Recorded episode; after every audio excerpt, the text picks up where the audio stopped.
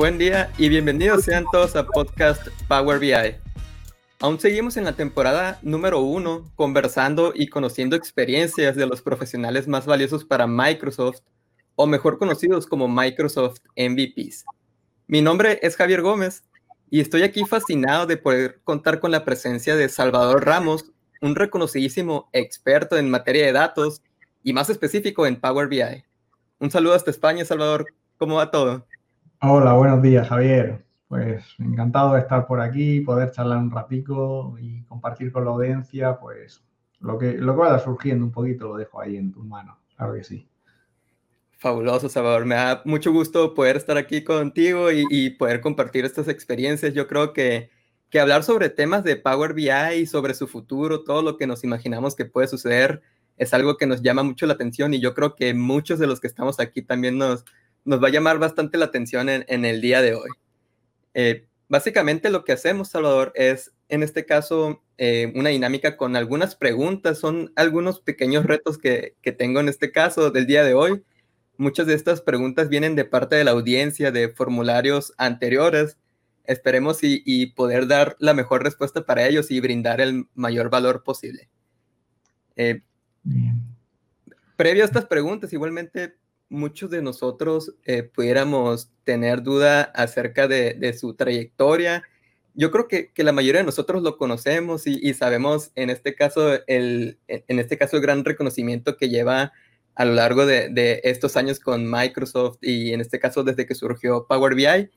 Pero igualmente, no, ¿qué le parece si, si nos cuenta un poco sobre usted y cómo es que en este caso eh, ha llegado a ser parte del reconocimiento de Microsoft MVP.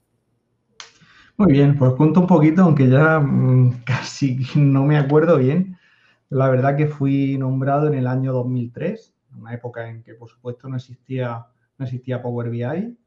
Lo único que había en la parte esta analítica empezaba Analysis Services, no existían Integration Services, o sea, lo que eran los Data Transformation Services y Analysis Services era en la época de SQL 2000. De hecho, yo fui nombrado en mi MVP por lo que es la parte de SQL Server. Ya llevaba varios años muy metido en el mundo de, la analítica de datos. Claro, lo que pasa es que visto desde esa perspectiva, pues había unas herramientas que eran pequeños juguetes o herramientas de muchísimos miles de euros inaccesibles para empresas incluso medianas. Eh, era otro mundo.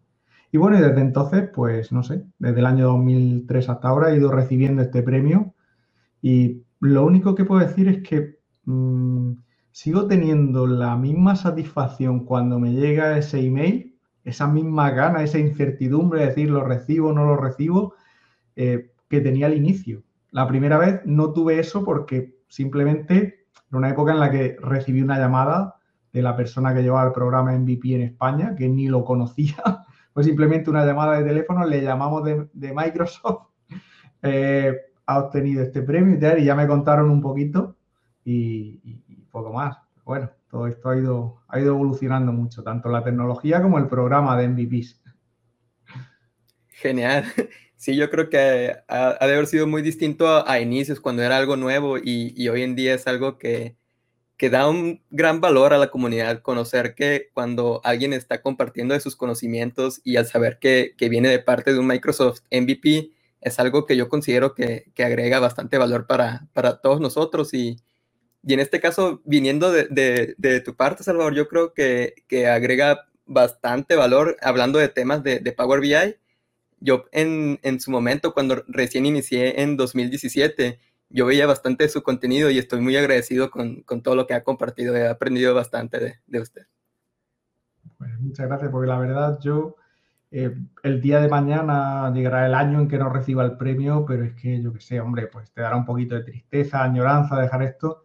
al final yo soy una persona que a mí me gusta aprender, pero es que si no comparto lo que aprendo, ¿para qué lo quiero?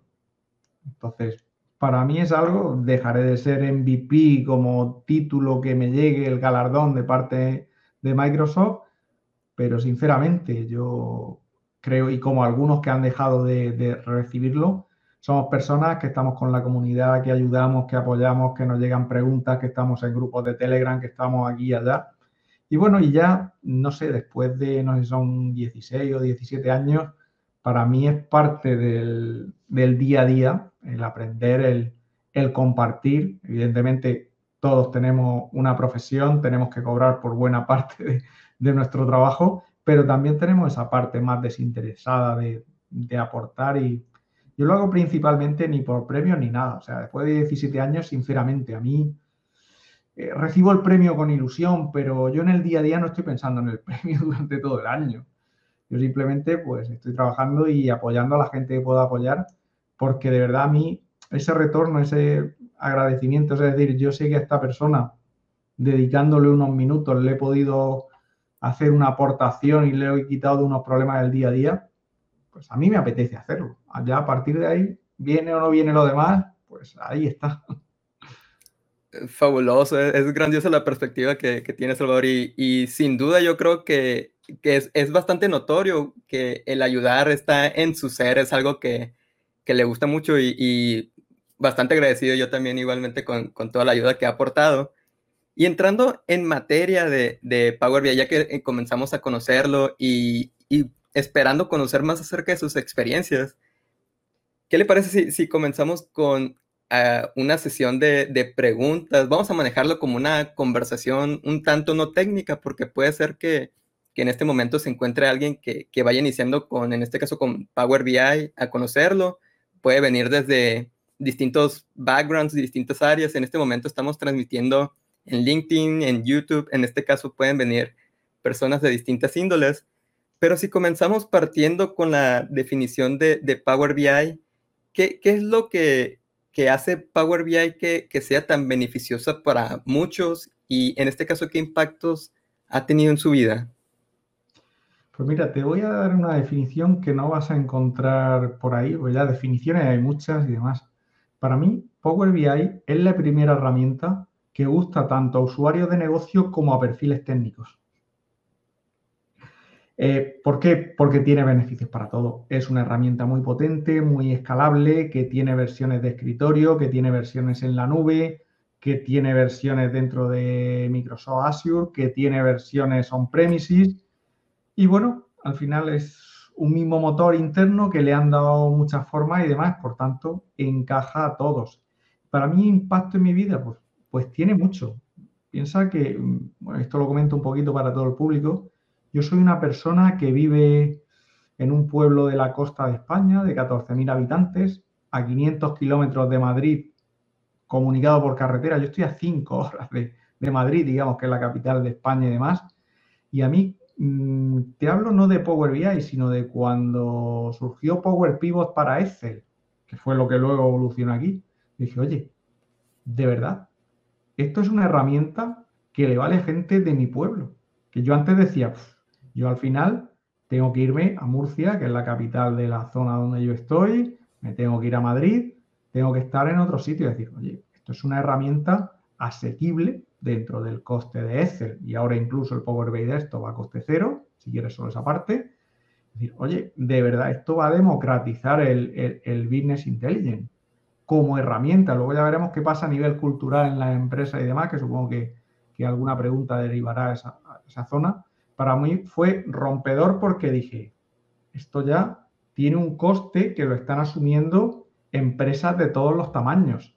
Hasta ese momento Teníamos herramientas de Business Intelligence en las que no había alternativa en la que no hubiera de por medio un departamento de IT. Para mí ese fue el, el, gran salto y, y, el impacto que ha tenido. Yo he sido siempre una persona que me ha gustado vivir cerca de mi familia, de mis amigos, y he priorizado, o sea, yo podría vivir en cualquier país de habla hispana a día de hoy y tener trabajo sin ningún problema. Pero yo siempre he priorizado vivir cerca de la gente que conozco desde mi infancia. Y fíjate, te hablo de año 2010-2011. Dije, aquí tengo una línea que voy a seguir y que, y que puede, puede de alguna forma solucionar mi vida profesional y puede ayudarme porque el, el gran clic que me hizo a mí la entrada de Power Pivot fue el decir, oye, que hay gente en mi pueblo que necesita esto. ¿Eso qué quiere decir? Que hay miles, millones de personas que necesitan esto y que lo tienen asequible. Para mí fue, el, fue algo que yo identifiqué como, como una gran ruptura de esa dependencia de IT. Evidentemente, cuando haces grandes proyectos y de cierta envergadura, evidentemente tenemos que seguir un montón de pautas y, hacer todo eso. Pero como yo digo, eh, la zapatería que tiene un TPV de ventas puede leer sus datos con un Power Pivot o con un Power BI Desktop y sacar una información que antes era imposible. A mí eso ha sido lo, disruptivo de la herramienta. Evidentemente luego entraremos en más temas técnicos y más enfoques y arquitectura y lo que haga falta. Pero que cualquiera haga un clic, se baje o cualquiera que tenga Excel tenga la disponibilidad de este tipo de herramientas en su escritorio, pues es el paso que hacía falta como herramienta. Luego veremos a nivel cultural y de formación qué hace falta, porque esto no es Excel. ¿eh? Esto está dentro de Excel y en más sitios, pero con los conocimientos de Excel no vamos a hacer aquí nada. Ya, ya. Y sin duda, porque yo también concuerdo con eso cuando recién inicié yo, ya había otras personas en mi organización que se estaban involucrando con Power BI. En este caso, porque habíamos adoptado Office 365 como parte de la estrategia digital que tenía la compañía en la que colaboraba en ese momento. Y bueno, yo recuerdo que, lo interesante no fue que, el equipo de IT, el equipo de, soporte técnico, nadie nos involucró en este caso con comenzar a, a utilizar Power BI más que nada muchos de nosotros en, áreas administrativas o en áreas de logística o financieras, vimos en este caso la, aplicación de Power BI desde Office 365 y desde ahí empezamos a experimentar su, uso. En este caso, lo que yo noté en la compañía fue que, que por la parte de, de tecnologías de información del departamento, ellos nos habilitaban acceso a distintas fuentes de datos, pero desde ahí una vez teniendo los datos, nosotros por nuestra cuenta podíamos empezar a crear nuestros flujos de trabajo, en este caso empezar a crear reportes y empezar a compartirlos por medio de, la nube en este caso también. Y fue bastante interesante la, forma en que impactó en la, en la manera de colaborar de, la organización. Y sí, por, esa razón yo también concuerdo con, con eso, cómo es que esta herramienta puede ir desde usuarios de negocios hasta igualmente individuos con roles más técnicos o, informáticos, perdón, y, y, sí ha sido de, gran impacto yo creo que para, para nosotros en, en ese aspecto también. Mm. Sí, la verdad que, ha sido así. Y luego, por otro lado, yo, yo he vivido toda esta evolución y lo que había inicialmente era mucho miedo por parte de, de Haití de dar permisos y demás. ¿Por qué? Porque ahí hay buena parte de razón y también me he encontrado empresas donde Power BI eh, no ha mejorado, no ha mejorado la situación de la empresa y sobre todo la parte de las decisiones. O sea, cuando abordamos Power BI para cosas puntuales o cosas departamentales o demás, puede ser una solución que no está cubriendo a nivel de analítica de datos y demás el departamento de ID, pero hay veces que el problema de esto es que eh, es una herramienta si, el Excel ya es un infierno cuando se utiliza mal y hay miles de copias por todos sitios, si cuando nos vamos a Power BI y pensamos que es un Excel rápido y bonito, es un arma de doble filo, puede ser más peligrosa que un Excel. Puede ser una herramienta eh, disruptiva en la empresa que tenga un impacto tremendo o me he encontrado casos en los que además pasa peor porque es mm, todo la parte mala que tiene el Excel multiplicada. Ya, ya. Y sí es muy distinto la, manera, yo creo que de trabajar con Excel, a, pesar de que tengan mm, los mismos motores y igualmente distintas formas de representar información que son un tanto similares, la manera de desarrollar un reporte en Excel con respecto a Power BI es, es distinto y hay criterios a considerar que, que en nuestra forma de trabajar eh, van a cambiar en este caso cuando cambiamos de, una herramienta a otra. Y es parte de, algo que, pudiéramos complementar con, la siguiente pregunta que tenemos, que más que nada cuando alguien está comenzando a utilizar Power BI, ¿cuál considera que, sería el método más apropiado para, para, explotarlo al máximo, Power BI? Pues mira, lo primero que tienen que hacer es no utilizar el método que venía utilizando con Excel. Como alguien utilice el método, yo en esto trabajo mucho, que venía utilizando con Excel, eh, lo que va a hacer es justo eh, lo contrario a lo que se prevé. Como tú tengas en una empresa miles de archivos de Power BI con datos y con informes, eso es inviable. Eso es la parte del cuchillo, del arma de doble filo que hemos hablado, que te lleva al, al caos. Entonces, lo que hay que hacer aquí es yo en ese, en ese tema he trabajado bastante porque es en lo que más estoy centrado últimamente. Es decir, ¿cómo podemos coger los, eh, cómo podemos adaptar los métodos de desarrollo de soluciones de Business Intelligence que siempre hemos tenido en los departamentos de, de IT y trasladárselo al usuario y, formarse, y formarlo y decir, oye, mira, a ver, cuando tú vas a trabajar con Power BI, lo primero que tienes que hacer es definir el alcance que quieres que tenga tu proyecto.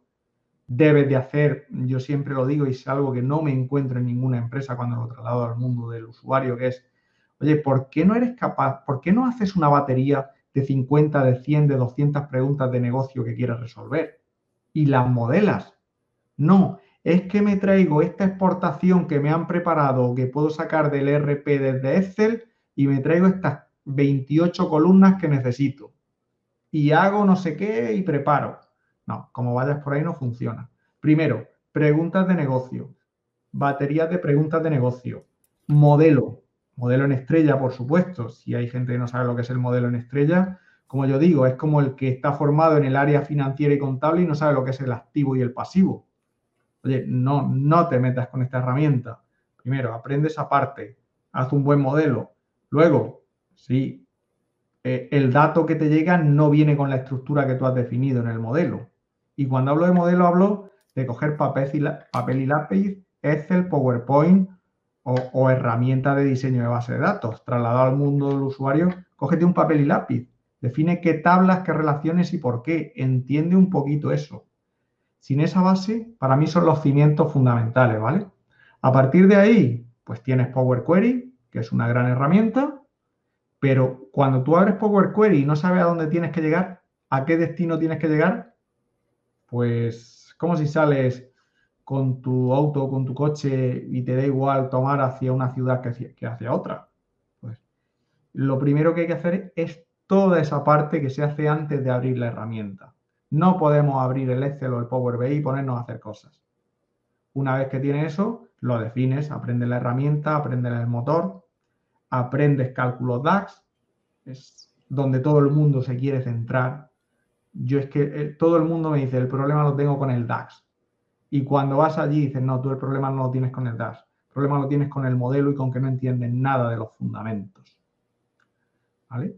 Y luego vas avanzando ahí, aprendes esa parte y llegas a la parte de la visualización. Y no hay nadie que sepa qué pregunta de negocio tiene como prioritaria en un informe y cuáles son los elementos visuales. O sea, eso que hay gente que te dice, oye, no sé si poner un gráfico de barras, de líneas, de columnas y por qué. eso no lo puedes tener. Tú tienes que seguir todo un ciclo de desarrollo eh, de Business Intelligence, pero adaptado en vez de al mundo eh, de un proyecto desde la perspectiva de IT y demás, al mundo de, un usuario, de un departamento, de algo, de una envergadura menor. yo me he preocupado mucho, he trabajado mucho en diseñar todo ese ciclo de desarrollo, pero adaptado al usuario, porque es que si no es imposible, no vas a explotar la herramienta. yo he tenido personas, eh, clientes, alumnos que han trabajado conmigo y tenían un nivel medio de Power BI pero no sabían hacer un modelo bien ni aplicar técnicas de visualización. Yo he ido a clientes que le he hecho una consultoría centrada en modelos de datos y técnicas de visualización y han cambiado por completo su forma de trabajar, ¿vale? Si tú empiezas desde cero o estás haciéndolo, sigue todo el ciclo, que alguien te explique un ciclo de desarrollo de Business Intelligence, pero adaptado al mundo del usuario. Porque no puede venir, es alguien de IT a ponerse a hablar con el usuario, a empezar a usar un montón de siglas, un montón de técnicas que el usuario se aburre, le suena chino y no va a aplicar en la vida. dile lo mismo, pero díselo con otras palabras. Pues lo que tenemos que hacer es, el método existe, el método de una solución de Business Intelligence está definido hace mucho tiempo. Trasládalo al mundo del usuario, al lenguaje del usuario. Para mí ya te digo, el método más apropiado es el de toda la vida. El problema es que, como te lo cuente Haití, te suena chino y no lo vas a aplicar nunca y, no hay otro. Si el método está inventado de hace muchos años, pero hay que trasladarlo a este mundo. Sí, hay que conocerlo porque yo creo que más del 90% de, de todos los que estamos aquí puede concordar de que cuando conocemos Power BI, lo primero que queremos hacer es empezar a visualizar datos, siendo que no contamos con la estructura o muchas veces no conocemos los requerimientos y esas preguntas del negocio que, en este caso, que al final del día nos va a ayudar a tomar acción, ¿no? Ya con nuestros reportes, con, con todo lo, el resultado final de que realizamos con Power BI y lo que es, es realidad porque si, muchas personas empiezan, como bien comentas, cuando quieren aprender sobre DAX porque lo escuchan mucho, que es bastante útil y la verdad es que es bastante útil, pero igualmente tenemos que irnos un paso atrás, en este caso, en conocer esos fundamentos que son los pilares para empezar a hacer buen uso de, de DAX. Pero sí, es, es yo creo que, que sí podemos concordar con, con eso y, muchas gracias por las recomendaciones que nos hace, porque muchas personas de los que están aquí yo creo que, que van a tomar tu palabra y van a empezar a, a indagar más acerca de modelos de datos, pues cómo es que pueden en este caso, explotar el uso de Power BI por medio de un buen modelo y de ahí partir con esas preguntas de negocio requeridas y, es algo que va a ser genial al, final del día porque van a estar atacando esas necesidades reales que, que tienen. Sí, yo aquí me gustaría añadir una cosa y es, a ver, toda la vida hemos estudiado, hemos hecho exámenes, hemos hecho todo. ¿Qué va antes, la pregunta o la respuesta? Lo primero que va es la pregunta. Y cuanto mejor sea la pregunta, mejor será la respuesta que puedes dar. Pues no, abrimos el Power BI, que es muy sencillito, tres clics, tenemos datos y empezamos a visualizar. No, primero la pregunta, luego sigue todo el ciclo, aplica todos los métodos y tendrá buenas respuestas. Pero ten paciencia, no abras el Power BI en el minuto cero. Es correcto. Y, y, sí, para aquellas personas que en este caso, o más bien las empresas que están empezando a adoptar Power BI como parte de, una plataforma que, en este caso les va a ayudar a tomar decisiones, pudieran haber algunas dudas y cuestiones, o e, incluso aquellos que todavía tienen incertidumbre de si será la herramienta que, que en este caso les va a ayudar con sus necesidades ¿Qué, aspectos pudieran ser los que tienen que considerar estas compañías como parte de su planeación y su estrategia de implementación? Pues mira, para mí hay dos, dos aspectos fundamentales aquí. Uno, cambiar el chip y eso hay que hacerlo con formación. Y otro, olvidaos de verdad, esto no es IT contra negocio, IT contra negocio y negocio contra IT. Venimos del mundo de que yo tengo una necesidad, se la pido a Haití como cuando tengo un problema eléctrico y llamo a quien lleva el mantenimiento. Entonces, si yo tengo un problema de negocio, necesito una respuesta, necesito una información y lanzo la pelota a Haití y Haití me devuelve la pelota, Haití no es que me devuelva la pelota, es que hace, es que no entiende, es que no sabe qué necesitas y al final entramos ahí en un, en un toma y daca, en un tira y afloja de un lado hacia el otro mientras estemos ahí, no vas a adoptar ni Power BI ni ninguna herramienta. Entonces, yo creo que cuando nos vamos a esto hay que hacer un cambio cultural desde el punto de vista de los datos. Herramientas simples, fáciles de utilizar, con una corta curva de aprendizaje. Tenemos Power BI y tenemos dos o tres más en el mercado, no mucho más. Vamos a centrarnos en Power BI, que es lo que estamos. Pero de verdad, yo he estado en muchas compañías, sobre todo últimamente y sobre todo en pymes, en pequeñas y medianas empresas aquí en España, que están cambiando de clic a Power BI. Y el problema está en clic. Yo se lo digo, mira, si tú vas a cambiar de Power BI a clic porque tu problema está en clic, estás, yo te digo con rotundidad que estás equivocado. Si tú vas a cambiar a Power BI porque te interesa por costes, por una serie de temas y demás, vale, pero vamos a cambiar la forma de trabajo. Vamos a hacer un equipo. Vamos a hacer un equipo. Tú estás en tu departamento pero tú cuando vienes aquí, primero te formas. te entiendes los de IT con negocio, los de negocio con IT, y además dices, vamos a cambiar la forma de trabajar, vamos a hacer un equipo con respecto a la toma de decisiones y la analítica de datos, desde que se genera el dato hasta que tomamos decisiones con él. Y en ese equipo va a haber gente de IT y gente de negocio. Y vamos a trabajar en común. Cuando haya un problema de otro tipo que no tenga que ver con la analítica de datos, yo tengo un problema de software, abro una incidencia y hablo con IT, con mi departamento de soporte donde tenga que ir, o asistencia técnica. Pero cuando estamos en el mundo de los datos, vamos a hacer un equipo, vamos a, coger el rol que tengamos dentro de ese equipo y no veamos al otro como el que me tiene que dar a mí la solución y al de IT como que no entiendo qué solución quieres porque cada vez que te entrego una me dices que no es la que quieres. Para mí e, ese es el problema de la estrategia de implementación. Tenemos que hacer un cambio cultural, tenemos que hacer equipos multidisciplinares y tenemos que tener claro cada uno cuál es nuestro rol y cómo comunicarnos con el resto del equipo. O sea, mientras vayamos tirando balones fuera, con, como se hace en otras áreas eh, de IT contra negocio y viceversa, que pues en los casi 30 años que tengo de experiencia, reuniones de ese tipo donde es tirar, tirar unos contra otros, te encuentras en el día a día, como te lleves esto al mundo del BI, da igual la herramienta que pongas.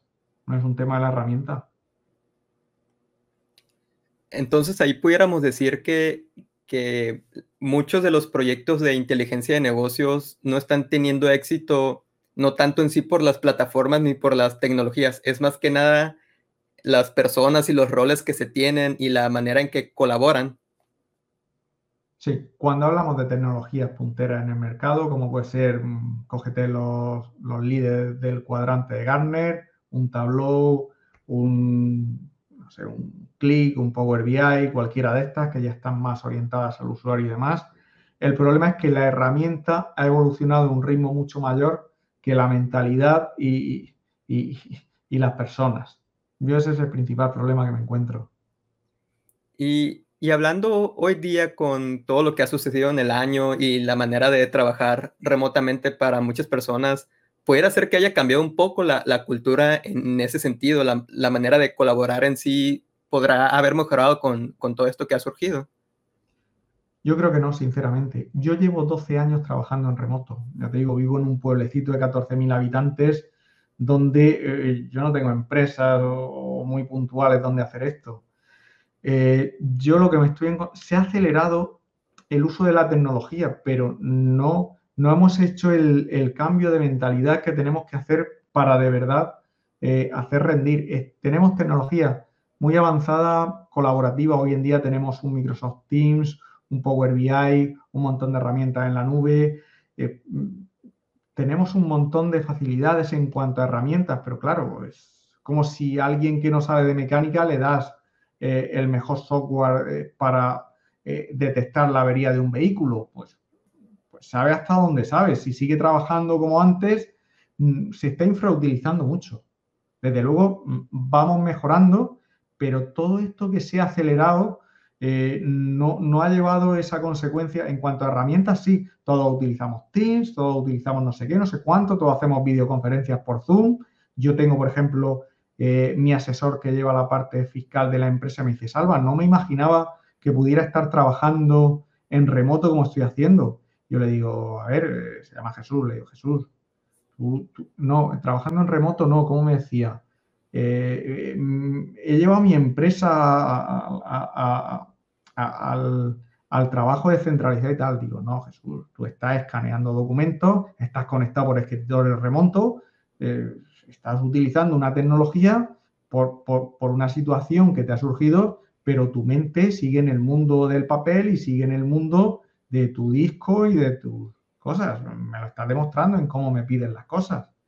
Entonces, eh, el, cambio que de verdad hay que hacer requiere de tiempo, de madurez, de formación, por supuesto, para ir llevando esto y luego irlo interiorizando y aplicándolo en tu día a día. Yo creo que esto se ha acelerado mucho el uso de herramientas, pero, pero se están infrautilizando las herramientas. Ya, ya. digo en general, luego evidentemente hay empresas muy tecnólogas que sí, allí sí, pero es que allí veníamos de esta forma natural de trabajar. como yo digo, yo he estado 12 años trabajando en remoto y para mí, pues eh, todo lo que es que el disco esté en la nube, que esto, que lo otro, que me tome hasta un café con un compañero haciendo una videoconferencia, para mí eso es natural desde hace muchos años.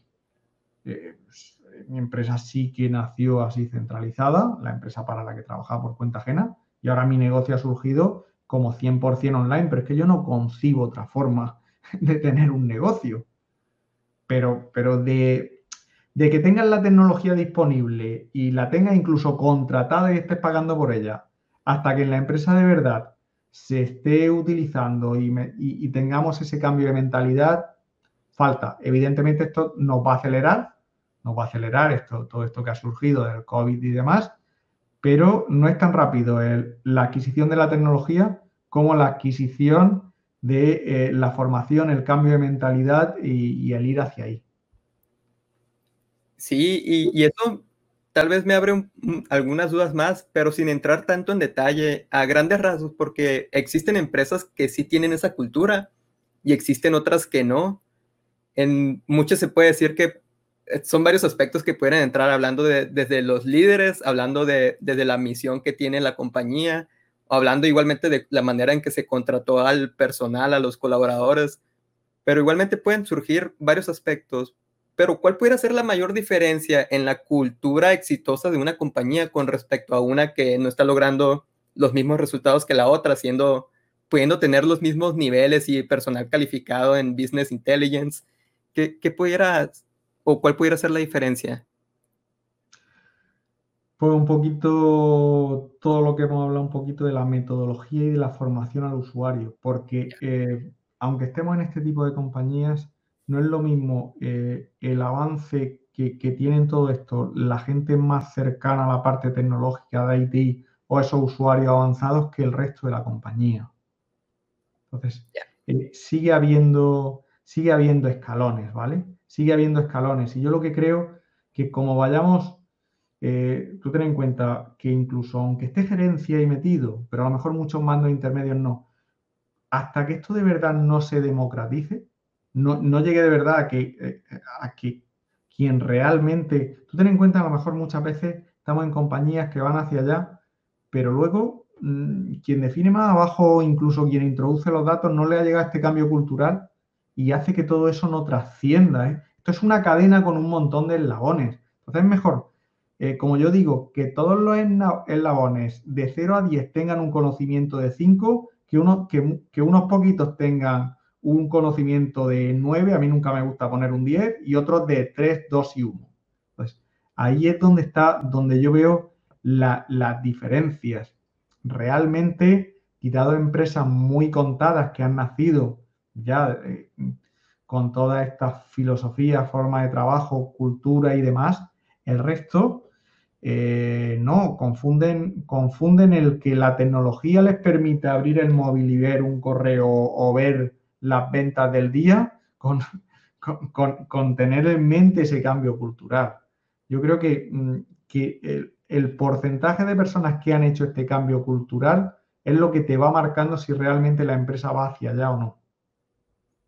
Ya bastante claro con, estas últimas explicaciones, Salvador, y, y sí, este, esta cadena que se va creando puede ser un tanto beneficiosa o algo perjudicial para la compañía, en este caso con el uso de las tecnologías. Y bueno, entrando nuevamente en tema de Power BI, ya hemos platicado acerca de sus capacidades y, los beneficios que se pueden tener y entre otros aspectos. Pero estamos en un punto en el que ya todos sabemos que han habido bastantes cambios, bastantes actualizaciones, no solo con Power BI, sino con múltiples tecnologías. Pero si pudiéramos explicar un poco acerca de lo que pudiéramos ver en el corto plazo, tal vez hablando de en algunos meses o, hasta un par de años, y viéndolo ya más lejos, en tal vez en una década o un par de décadas, eh, sabemos que pueden haber bastantes cambios, pero ¿qué pudiéramos esperar de Power BI en un futuro? Pues mira, en el, en el corto plazo, eh, Power BI Microsoft siempre hace, por lo menos yo desde que conozco, desde que surgió en, el año 2000 todo el tema de la parte de Business Intelligence, en el corto plazo Microsoft siempre ataca a la base, al usuario, a la pyme y demás, y luego va subiendo. Yo en el corto plazo lo que estoy viendo, y no puedo entrar a detalles por los acuerdos de NDA que tengo firmados con Microsoft, lo que veo en el corto plazo es que eh, están potenciando muchísimo lo que se llama el Power BI Premium. Estamos hablando el premium de más de 4.000 euros o 4.000 dólares al mes. Quiero decir, estamos hablando ya de una gama de empresas mayores. Entonces, en el corto plazo, lo que está viniendo es, desde la base, subir ese tamaño de empresa, implementar ahí muchísima más funcionalidad y luego cierta parte de esa funcionalidad va llegando a lo que es la versión Pro y se va extendiendo eh, entre el resto de usuarios, ¿vale?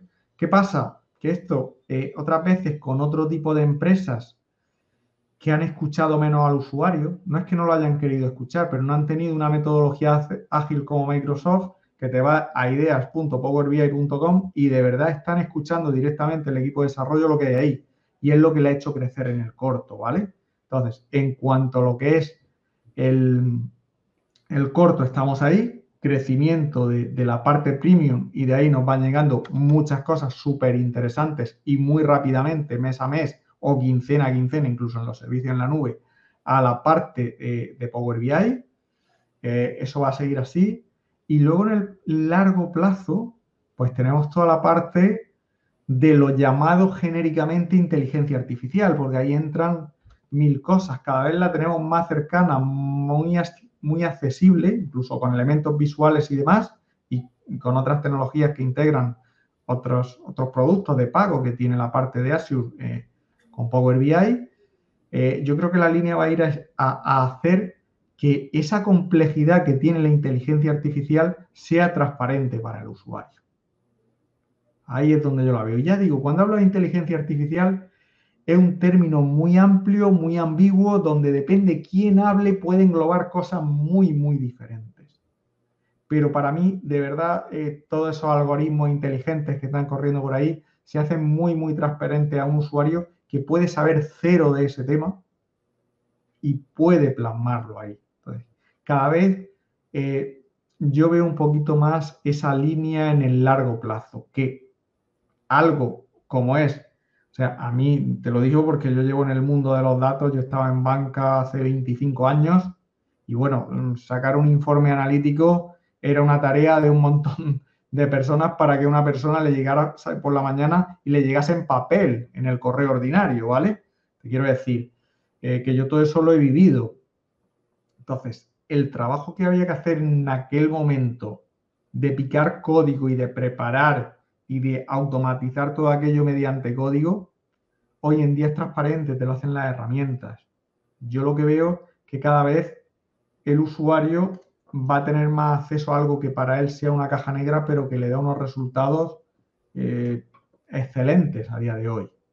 Yo en el largo plazo lo que veo es eso, que yo como usuario jugaré allí con unas pantallitas, con unos elementos desde el punto de vista de negocio y demás.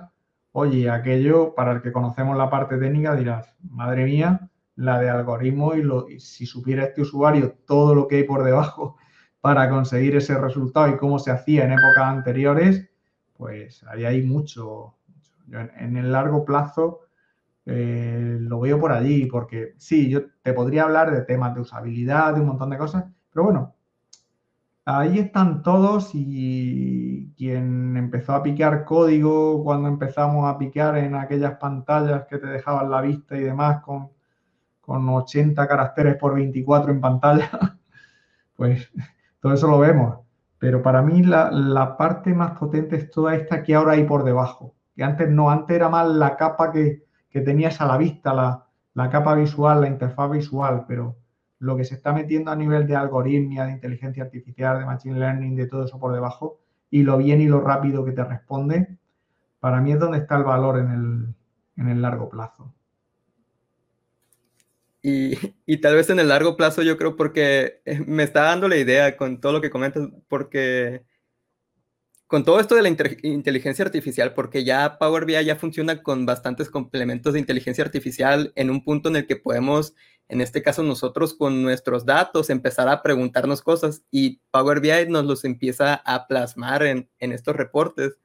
Pero yo creo que todavía en un futuro, porque he visto otros tipos de tecnologías que en este caso ya pudiéramos incluso traer audífonos y empezar a preguntarnos algo y tal vez en este caso con nuestras conexiones, en este caso si estamos conectados a, un dispositivo móvil, en un futuro puede ser que, en ese momento con solo pensarlo, cómo están mis finanzas en este mes y ya nos empiece a, en este caso a comentarnos por medio de, un dispositivo. Es algo que es un tanto incierto, pero, pero con todo lo que es posible hoy día, yo creo que eh, pudiera ser algo que, en, algunos años ya lo pudiéramos estar presenciando. Entre otras cosas que en este caso en una sesión pasada también con Walter Calcaño nos comentaba acerca de que cómo, igualmente cómo es que ha, revolucionado Power BI hoy día, pero cómo es que Power BI nos está ayudando en cuestiones de tiempo, en facilitarnos la vida, ahorrarnos tiempo, que en, en este caso también al final del día nos está ahorrando bastantes cosas económicamente y esos recursos que,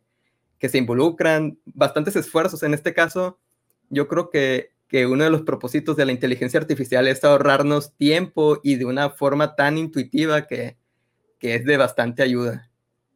Sí, totalmente de acuerdo, pero ahí fíjate, me voy a remitir a algo que hablamos al inicio y, y por una de las frases que has dicho, en las preguntas que has hecho.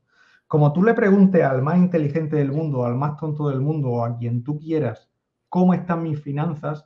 Es una pregunta tan amplia y tan ambigua que mm. te puede responder cualquier cosa. Entonces, siempre hay una parte, por lo menos en, el corto o lo que yo considero el largo plazo aquí, que no es más de 8 o 10 años. O sea, eso, 10 años en informática, sabes que es la prehistoria. Entonces, pero siempre sigue habiendo una parte de decir, oye, tú tienes que ser concreto, pero es que pasa entre las personas, más inteligentes menos. O haces preguntas claras y concisas o nunca vas a ir. Fíjate lo que hemos hablado cuando hablamos del ciclo de desarrollo, del método más apropiado y demás. Dice, oye, no, lo primero las preguntas, preguntas claras, concisas, buena batería y tal. Si tú le dices a alguien, eh, ni tú mismo sabes qué quieres saber, si dices cómo están mis finanzas. ¿Cómo están? ¿Bien? ¿Mal? ¿Regular? ¿Los cobro bien? ¿Los pago mal? No sé, le puedes dar mil vueltas. Quiero decir, eh, siempre va a haber esa parte, o por lo menos yo no la veo incluso en lo que llamamos largo plazo, que son 10 años, eh, tú lo primero que tienes que saber es lo que quieres. Puedes tener detrás el, algoritmo más inteligente del mundo, pero ante una pregunta de esas, ¿tú qué tienes en mente? ¿Qué estás esperando que te responda de cómo están tus finanzas? Tenemos, tenemos que pensar que siempre hay una parte nuestra. Y luego con todo lo de inteligencia artificial. Pues bueno, llámale inteligencia artificial o llámale términos muy parecidos. Si preguntas hace 30 años qué era la inteligencia artificial, no tiene nada que ver con lo que es ahora. Pero es que lo que tú consideres como inteligencia artificial dentro de 10 años no va a ser lo que consideras ahora. Esté la palabra más de moda o menos, pues esa palabra existe y depende en qué época, pues se le ha dado más o menos importancia o más o menos matices.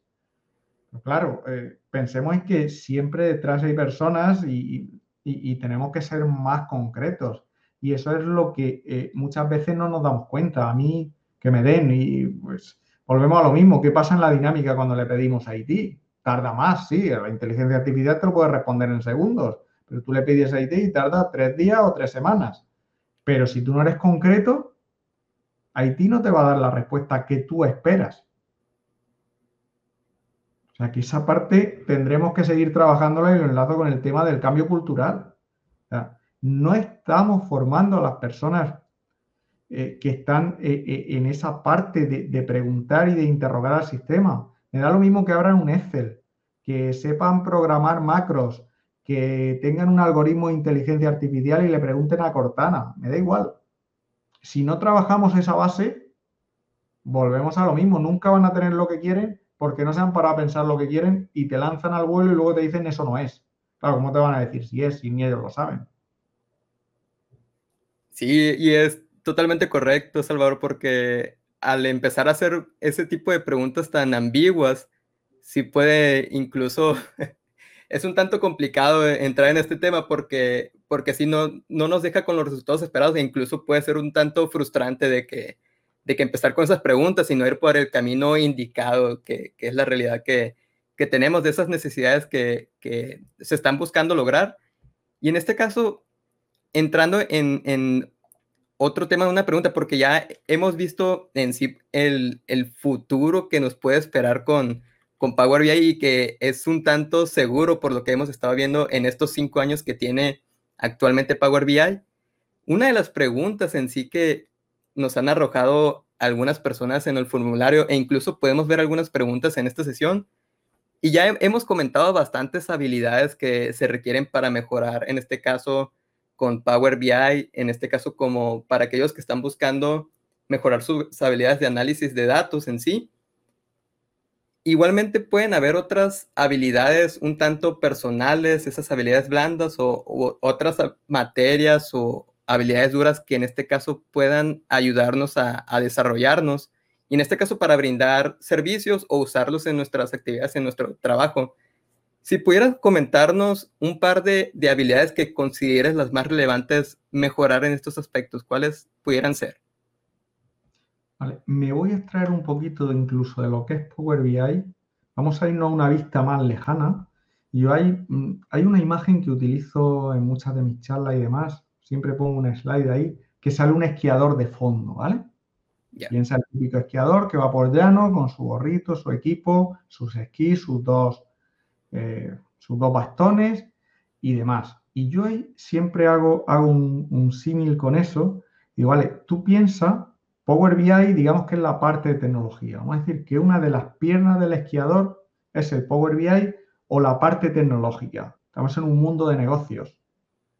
¿Te imaginas ese esquiador sin la otra pierna y los dos brazos? ¿Cuánto puedes aprender de Power BI y no poder avanzar prácticamente para ser competitivo? Para mí, eh, en ese símil que te voy, voy, a ir describiendo aquí, ha sido una pena, si me hubiera dado cuenta incluso te habría mandado la imagen que tengo, eh, luego, ¿qué hay en la otra pierna? En la otra pierna está la parte de negocio y conocimientos de negocio.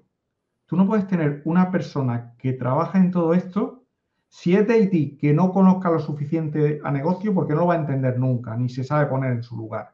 Entonces, tenemos en una pierna IT, en este caso con Power BI, y en otra pierna el negocio. ¿Vale? Si tú tienes buenos conocimientos de tecnología y buenos conocimientos de negocio, dices, oye, mira, estoy muy preparado para hacer todo esto. Entiendo los dos mundos y me muevo. Pero para mí, sigue pensando en ese esquiador. Todavía tenemos un problema, que es, ¿tú crees que ese esquiador sería más competitivo con brazos o sin brazos? Con brazos, ¿verdad? ¿Qué hay en cada una de las extremidades superiores? Pues para mí, en una de las extremidades superiores está la, la, eh, metodología. Tú puedes saber mucho de, de lo que hablábamos al principio, de tecnología de negocio, pero si tú no sigues el método adecuado y te pones a abrir la herramienta y hacer las cosas como a ti se te ocurre, pues tampoco estás bien. ¿Vale? Entonces, en otra extremidad tenemos, ahora te hago un resumen, ¿vale? Para que veamos toda la imagen, no la hagamos en mente. Tenemos la metodología a seguir. Y otro del que pecamos la mayoría es la parte de la comunicación. No, es que este no me entiende, es que el otro no sé qué, es que este busca su parte, es que este tal. No, tenemos que aprender a comunicarnos. Y cuando hablo de la comunicación, hablo en el sentido más amplio. Tenemos que comunicarnos en reuniones para tomar decisiones. Tenemos que comunicarnos con el departamento de Haití que no lo entendemos y nos hablan en chino. Eh, Haití siempre dice, es que estos de negocio me piden unas cosas súper extrañas, pero es porque no las conoces. Tienen mucho sentido. O sea, te están pidiendo cosas necesarias, ¿vale? Y para mí aquí queda un elemento, ya tenemos las cuatro extremidades que son IT en una pierna, negocio en otra, comunicación en una de los brazos, de las manos y metodología en otra. ¿Y cómo podemos conseguir que todo esto funcione, se coordine y demás? Con un cambio de mentalidad. Mientras seamos reacios al cambio y sigamos con la mentalidad que teníamos, esto no lo vamos a conseguir. ¿Vale? Entonces, si tú mentalmente estás preparado para hacer el cambio, si eres de ID para aprender de negocio, para aprender de comunicación, para aprender de metodologías, ya sabes, si eres de negocio, para comunicarte mejor con IT, para aprender las metodologías adaptadas a tu entorno, para comunicarte mejor y demás. Si tú estás abierto a eso, la empresa cambia por completo. Y dice, oye, mira, vale, muy bien, el cambio cultural hacia el dato, pero tengo mentalidad de cambiar. Si yo no tengo mentalidad de cambiar, todo me viene mal. Todo es diferente a lo que tenía y el humano es reacio a cambiar. Entonces, para mí es todo ese conjunto. Cuando no tienes todo ese conjunto, de verdad no funciona.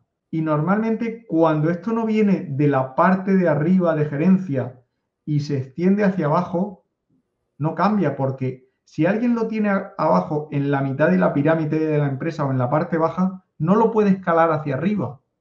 Tiene que ser alguien de arriba que lo escala hacia abajo. Y que cuando selecciona a su personal lo tenga en cuenta. Y cuando vea a alguien que no entra en todo esto, que hable con él, que dialogue y que si no, pues lo sustituya por otra persona. Entonces, estamos hablando de que tú con Power BI la gente se centra mucho en aprender Power Query, en aprender Dash, en aprender tal. Pero para mí me, me gusta irme más a esta vista de pájaro porque de verdad es que llevo 25 años en este mundo y me encuentro personas que piensan igual ahora que hace 25 años. Entonces, esto no avanza. Tenemos que, romper esa barrera, no podemos ser reacios al cambio y tenemos que ir. Lo que decía antes, si tú coges Power BI y dices, no, no, pero es que yo llevo 15 años trabajando con Excel y esto se hace así. Y hago esto y me cargo los datos y, mira qué informe me ha quedado y te lo envío adjunto por correo electrónico. ¿A dónde vas con Power BI?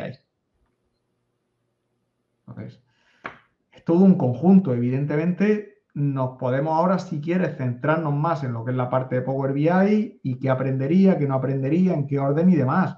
Pero como tú no vengas de esa visión más global y entres ahí y te dé igual que hoy sea Power BI que mañana sea la competencia, que que pasado salga otra herramienta mejor que no existe a día de hoy, tú no vas a cambiar. Lo que no puedes es que la tecnología evolucione como evolucione y tú hables con personas hoy y hace 20 años y la respuesta en el fondo sea la misma. Ya, entonces ahí lo tenemos. Eh, fíjense cómo los que, todos los que estamos escuchando, la importancia en sí de ser un tanto abiertos nosotros mismos como personas, de, mejorar esas habilidades que, que, nos complementan no solo con, en este caso, en ambientes de tecnologías y de negocios, sino en varios sentidos. La comunicación es algo que es bastante importante.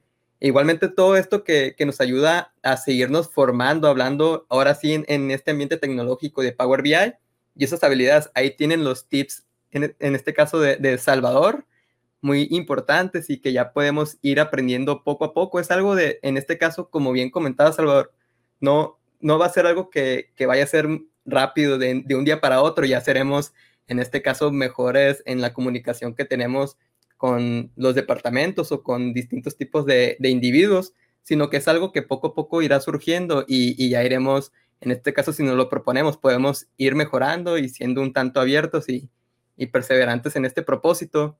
Y si bien, si ya podemos en este caso ir cerrando con la conversación, vamos a, ver un par de preguntas, si le parece, pero antes de, proceder con estas preguntas de la audiencia, si hay algo más que pudiéramos destacar y que nos pudiéramos llevar de, esta conversación, ¿qué pudiera ser? Sí, me, voy a seguir con la pregunta anterior y ahora la voy a, a centrar en, lo que es el subconjunto de lo que es Power BI, de todo lo que hemos hablado, en esa pierna del esquiador, que es la parte de tecnología, concretamente en Power BI. Eh, yo soy muy eh, de, aprender en bloques, pero de forma homogénea. yo me encuentro, básicamente, cuando tú estás en Power BI, tienes unos cimientos que son el modelo de datos y las técnicas de visualización, y luego en Power BI tres grandes engranajes, lo que es la parte del ETL, extracción, transformación y carga de datos, lo que es Power Query, lo que es el modelo de datos y DAS y lo que es la visualización. Para mí hay algo importante y es justo al revés de lo, que, de lo que hacen la mayoría de las personas cuando aprenden sobre una herramienta. Oye, mira, yo soy muy bueno en informes, me he formado un montón, sigo aprendiendo de informes. Pero bueno, lo que es el Power Query no lo toco casi, cargo los datos y luego hago ciertas cositas con DAS de lo que necesito. ¿Qué pasa? Que cada vez que tenga un problema, vas a querer mejorar la visualización y demás y no la otra parte. Luego hemos dicho esos tres grandes engranajes, modelos IDAS, informes y Power Query. Si tienes una persona que viene del mundo de Excel, que no entiende los modelos de datos y ha trabajado y se ha formado en Power Query, quiere resolver todo en Power Query. Cuando hay cosas que no es el sitio para resolverlas. Si es una persona que mm, ha pensado, porque viene del mundo de Excel, que todo está en el cálculo y lo quiere solucionar todo con DAX, pues ni te imaginas los modelos complejos que tienen, las fórmulas de DAX que ni yo entiendo que han llegado a montar ahí con ensayo y error y ellos mismos dicen mejor que no falle porque no sé arreglarla y demás. tienes que buscar un poquito siempre el engranaje, el punto del que esté más flojo, eh, tanto a nivel de la figura más eh, a 30 kilómetros vista, digamos, que es la figura del esquiador. Oye, si estoy fuerte en Haití, pues voy a hacerme fuerte en negocio. Si estoy fuerte en negocio en Haití, voy a hacerme fuerte en métodos o, en, comunicación, ¿vale? Y cuando estamos en el, eh, en el, mundo de Power BI, lo mismo, tenemos tres grandes engranajes más los dos fundamentos, siempre tendemos, porque nos es más fácil aprender de lo que más sabemos, con lo cual cada vez nos descompensamos más, estamos aquí en Power Query y aquí en DAX. ¿Qué hago? Aprendo más DAX. Y me diferencio más. ¿Qué pasa esto? Pues que vas a peor. Vas a peor porque estás resolviendo todo aquí cuando tu problema está aquí. Entonces yo invito a todo el mundo a que diga, en vez de dónde estoy más fuerte, dónde estoy más flojo. Porque conforme yo subo aquí, voy a tener mejores soluciones.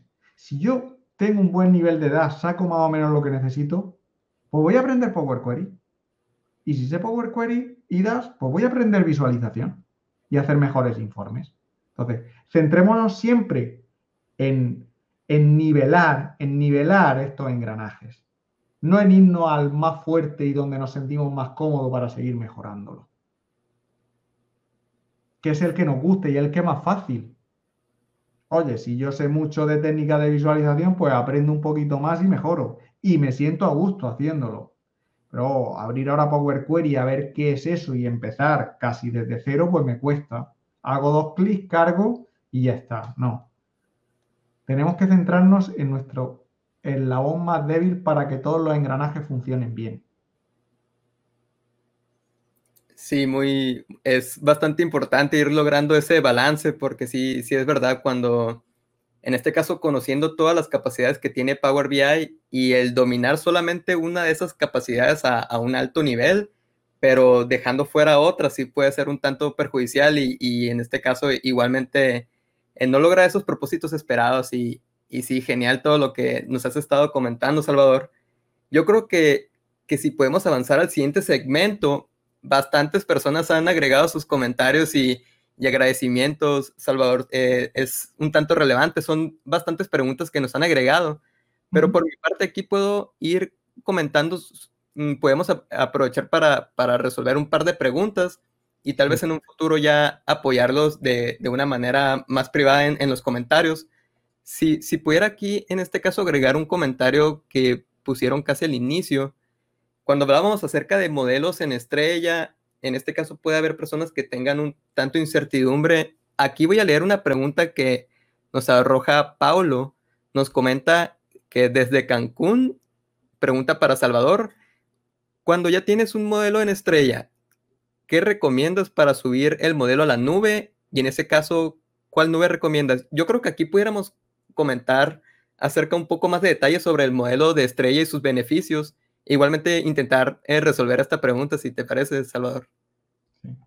Bueno, a ver, eh, Power BI desde toda su documentación recomienda el modelo en estrella, pero cuando ya te metes a un bajo nivel que tú analizas con herramientas que hay en el mercado de terceros y demás, cuando tú vas a un modelo, ves cuánto ocupa, cómo comprime, cómo se estructura todo eso, qué diccionario de datos hace internamente. Estamos hablando ya de un nivel técnico más alto. Entiendo que un usuario esto, esto no lo va a hacer, ¿vale? Entonces, ahí se demuestra con datos, estamos en el mundo del análisis de datos, a este nivel también, que es mucho más óptimo un modelo en estrella desde el punto de vista del almacenamiento, del rendimiento y demás, ¿vale? Eso, bueno, para verlo hay que hacer otras herramientas, demostraciones y demás, hay que utilizar otras herramientas, pero todo eso está más que contrastado y validado. y más con la pregunta en concreto, eh, tener claro que salvo excepciones, porque no hay, no hay una regla única y siempre nos encontramos un modelo, unas preguntas de negocio, una situación en las que hay que hacer excepciones, siempre. Por lo general, el modelo en estrella es lo recomendado por Microsoft y, por otros fabricantes. En el caso de Power BI es el que mejor rinde con diferencia. Y entrando ya a la pregunta que hay aquí, ¿qué recomiendas para subir el modelo a la nube? Pues voy a tirar de la respuesta del consultor. Depende. ¿Qué quiero decir? ¿Qué volumen tienes? ¿Cuántas personas lo van a usar? Porque al final lo bueno que tiene Power BI en general es que tienes eh, una versión en Azure, tienes la versión Power BI Pro, que es la más económica, en calidad-precio está genial, tienes la versión Premium, entonces, la versión Premium, entonces, dime qué volumen o en qué situación. Eh, no te puedo decir qué recomiendas para subir. Pues al final, eh, si es desde el punto de vista técnico, pues le das al botón publicar y depende qué tengas contratado, pues allí te sube y demás. No sé si va por ahí. ¿Cuál nube recomiendas? Pues es que eh, si hablamos de Power BI, no hay otra nube que, el servicio o Azure, quiero decir. Si me hablas de modelo en estrella en general, un almacenamiento en general, pues te, digo, a ver, eh, vamos a ver tus requisitos, tus necesidades.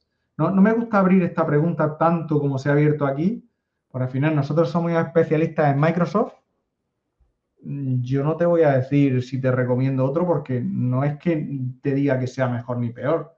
Yo lo que digo siempre es que hay grandes fabricantes, hay grandes productos. Yo he decidido especializarme en este. Mm, hay muchos, bueno, pocos buenos, tres o cuatro que para mí sean recomendables a diferentes niveles de escala. Pero claro, si me hablas de un modelo en estrella y no sé si estoy hablando de 10 megabytes o 10 terabytes, pues, ¿qué te voy a responder? Pablo César, si puedes ser un poquito más concreto, te doy alguna respuesta más. Lo que sí voy a llevarme esto al mundo de Power BI y lo que sí hago, eh, como usuario estamos muy acostumbrados a que en el desktop, eh, los que venimos del mundo de IT, en Power BI Desktop para mí hay dos grandes bloques, la base de datos y los informes. muchas veces tendemos a, mezclar en un solo archivo PBIX, cuando estamos en el mundo de Power BI, la base de datos y los informes. A mí me gusta separar la base de datos, dejarle una página en blanco de informe luego conectarme a ese dataset en la nube donde haya decidido subirlo y hacer una serie de informes con las páginas que tengan para aislar que el día de mañana por, por actualizar un elemento visual no tenga que publicar toda la base de datos. Desde ese punto de vista, recomiendo separarlo desde el punto de vista de la nube.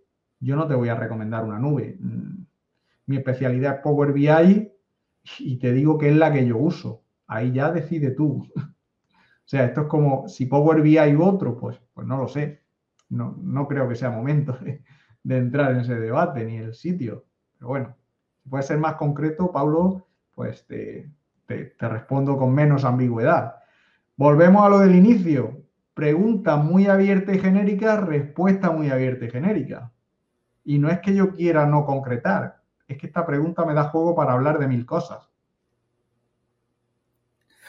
Muy claro, Salvador, y fabuloso. Es, es grandioso que, lo comentes porque sí, sí es verdad. Si alguien tiene, en este caso, alguna pregunta un tanto más específica, puede hacerlo saber y en un futuro igualmente, porque ya se nos está acabando el tiempo, podemos complementarlo. Pero, Salvador, muchas personas nos han estado preguntando acerca de los servicios que tiene. Eh, de hecho, aquí agrego la pregunta de Jesús y voy a agregar otra pregunta después eh, de esta que es muy similar y es en base a todo lo que hemos estado hablando. Eh, comenta sobre que Jesús García, que quiere tomar un curso personalizado con Salvador Ramos, ¿qué tengo que hacer? Y esto sería más referente a sus servicios. E igualmente aquí nos comenta Fernando Eduardo, ¿verdad? Nos comenta eh, acerca de, cómo, cómo puede o dónde puede aprender sobre los cuatro pilares que, nos comentaba. Si nos pudiera comentar acerca eh, más sobre sus servicios y cómo pudieran aprender más?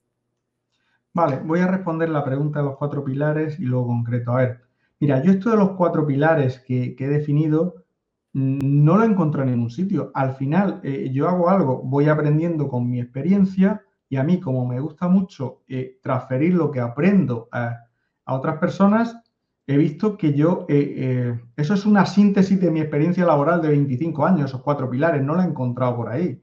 Yo hice un máster en control de gestión en el año 2013, he hecho cursos de hablar en público, incluso ahora, fijaos, estoy pendiente de que se abra el plazo para hacer un curso de teatro impro, teatro improvisación, que te dicen, oye, mira, tienes que asumir este papel y hacerlo, porque te ayuda a comunicarte. Quiero decir, eh, yo no me he encontrado eso en otro sitio. E, esa figura del esquiador y eso que yo hice uno primero solamente con, con las dos piernas y demás y lo fui mejorando, es algo que es como una síntesis de mi trabajo. Yo no lo he encontrado. Yo me formo en esas cuatro líneas y cuando hago mis programas eh, de formación, de consultoría y demás, la incluyo las cuatro con ciertas diferentes proporciones según el ámbito al que me dirija, pero no, es algo que yo me haya encontrado en ningún sitio. En vídeos míos sí puedes ver esa figura del esquiador, puedes ver todo eso y demás. Y para encontrarme a mí y hablar, yo tengo una web que es elfuturodelosdatos.com, donde tengo toda la información. Es una web muy sencilla que tiene su página de inicio, algunas formaciones de las que hago, una página de contacto y, poquito más. Ahí me podéis localizar muy fácil. Eh, tiene el blog y tiene demás. Y yo lo que tengo, aparte de todas las formaciones que doy, formaciones personalizadas, consultorías y demás, tengo un programa que he llamado Power BI 360 grados, que es un, compendio de formación y consultoría. Porque uno de los motivos de que yo montase mi propia empresa y hiciese todo esto es, eh, yo soy profesor, eh, doy, doy formaciones, doy cursos en universidades, últimamente más en escuelas de negocios, centros públicos y demás. Y para mí como profesor lo digo, no, no es desprecio a los profesores ni demás, yo soy profesor más años que, mentor.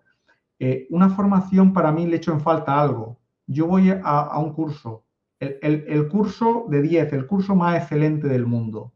Y yo estoy, tengo concentrado en un tiempo que a mí me enseñan de forma didáctica algo. ¿Qué pasa cuando yo hago el mejor curso del mundo? No te hablo de los peores porque ahí ya salgo desanimado. Cuando yo hago un curso que me ha venido genial, que me llevo a casa y a mi empresa tal cantidad de notas, de trabajo por hacer, de cosas por implementar, de ideas anotadas y demás, que nunca las aplico. ¿Qué he hecho yo ahí? He creado un programa que he llamado un programa de mentoría Power BI 360 grados. ¿Qué hago ahí? Digo, no, mira, yo te voy a dar cada semana dos horitas de formación. Te voy a dar un plan de trabajo semanal. Vas a hacer ejercicios didácticos. Lo vas a aplicar a tus datos. Al final de eso, vas a tener una consultoría a final de la semana grupal con el resto de alumnos y me vas a preguntar.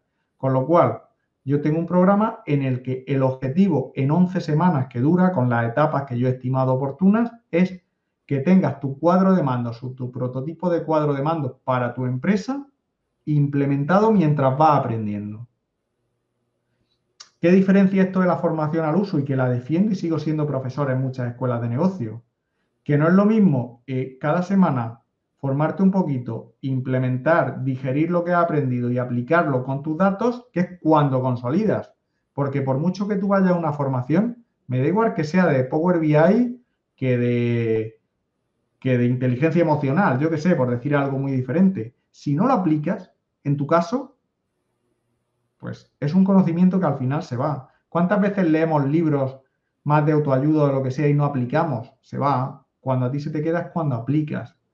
Yo lo que me he centrado ahora en, mi programa premium, digamos, es en decir, no, yo quiero una persona cuyo objetivo sea dedicar 8 o 10 horas a la semana e implementar con sus datos. Es más, no admito un alumno que no tenga un caso real para aplicar en su empresa.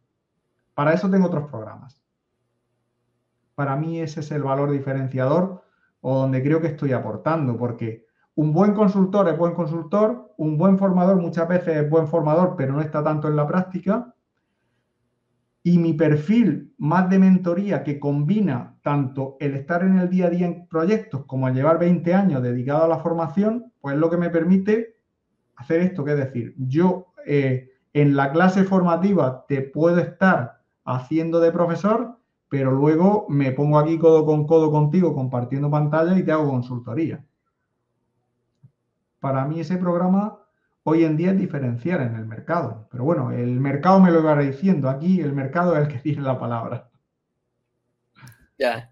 ahí lo tienen todos los que escucharon. Eh, si les ha gustado esta conversación y, quieren aprender más de Salvador, pueden conectar con él, ver sus programas y si es de su interés seguir aprendiendo más de él.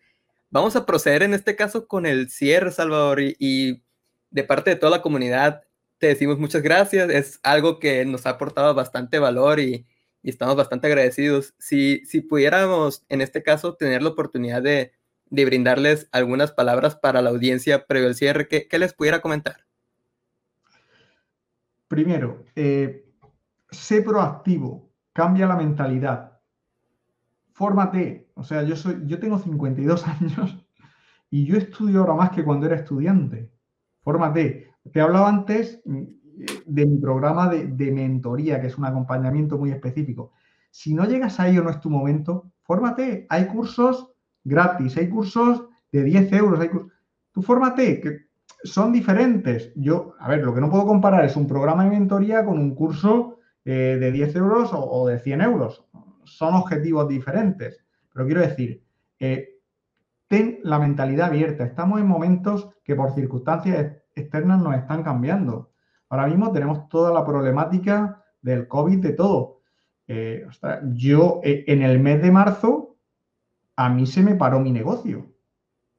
Eso nos ha pasado a muchos. Oye, pues, mm, mentalidad, acordaos de la foto del esquiador, mentalidad, ver qué parte tenéis más débil. Si es la tecnología, ver dentro de la tecnología cuál tenéis más débil.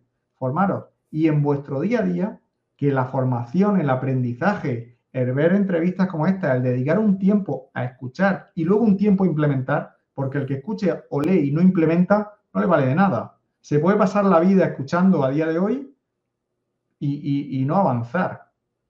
Aprende, fórmate, mejora, ten la mentalidad siempre abierta e implementa. Eso es lo que, lo que podría dar como consejo general porque es lo que yo hago en mi día a día. Y luego compártelo, porque ahí hay otra cosa. De verdad, yo no sabría lo que sé si no compartiera lo que hago. Si yo vengo aquí a decir algo, o voy a dar una formación, o preparo un contenido, ¿Tú crees que yo vengo seguro de lo que sé? ¿Lo he aprendido bien o no? Sí. Si yo lo aprendo para mí y me he equivocado, me da igual.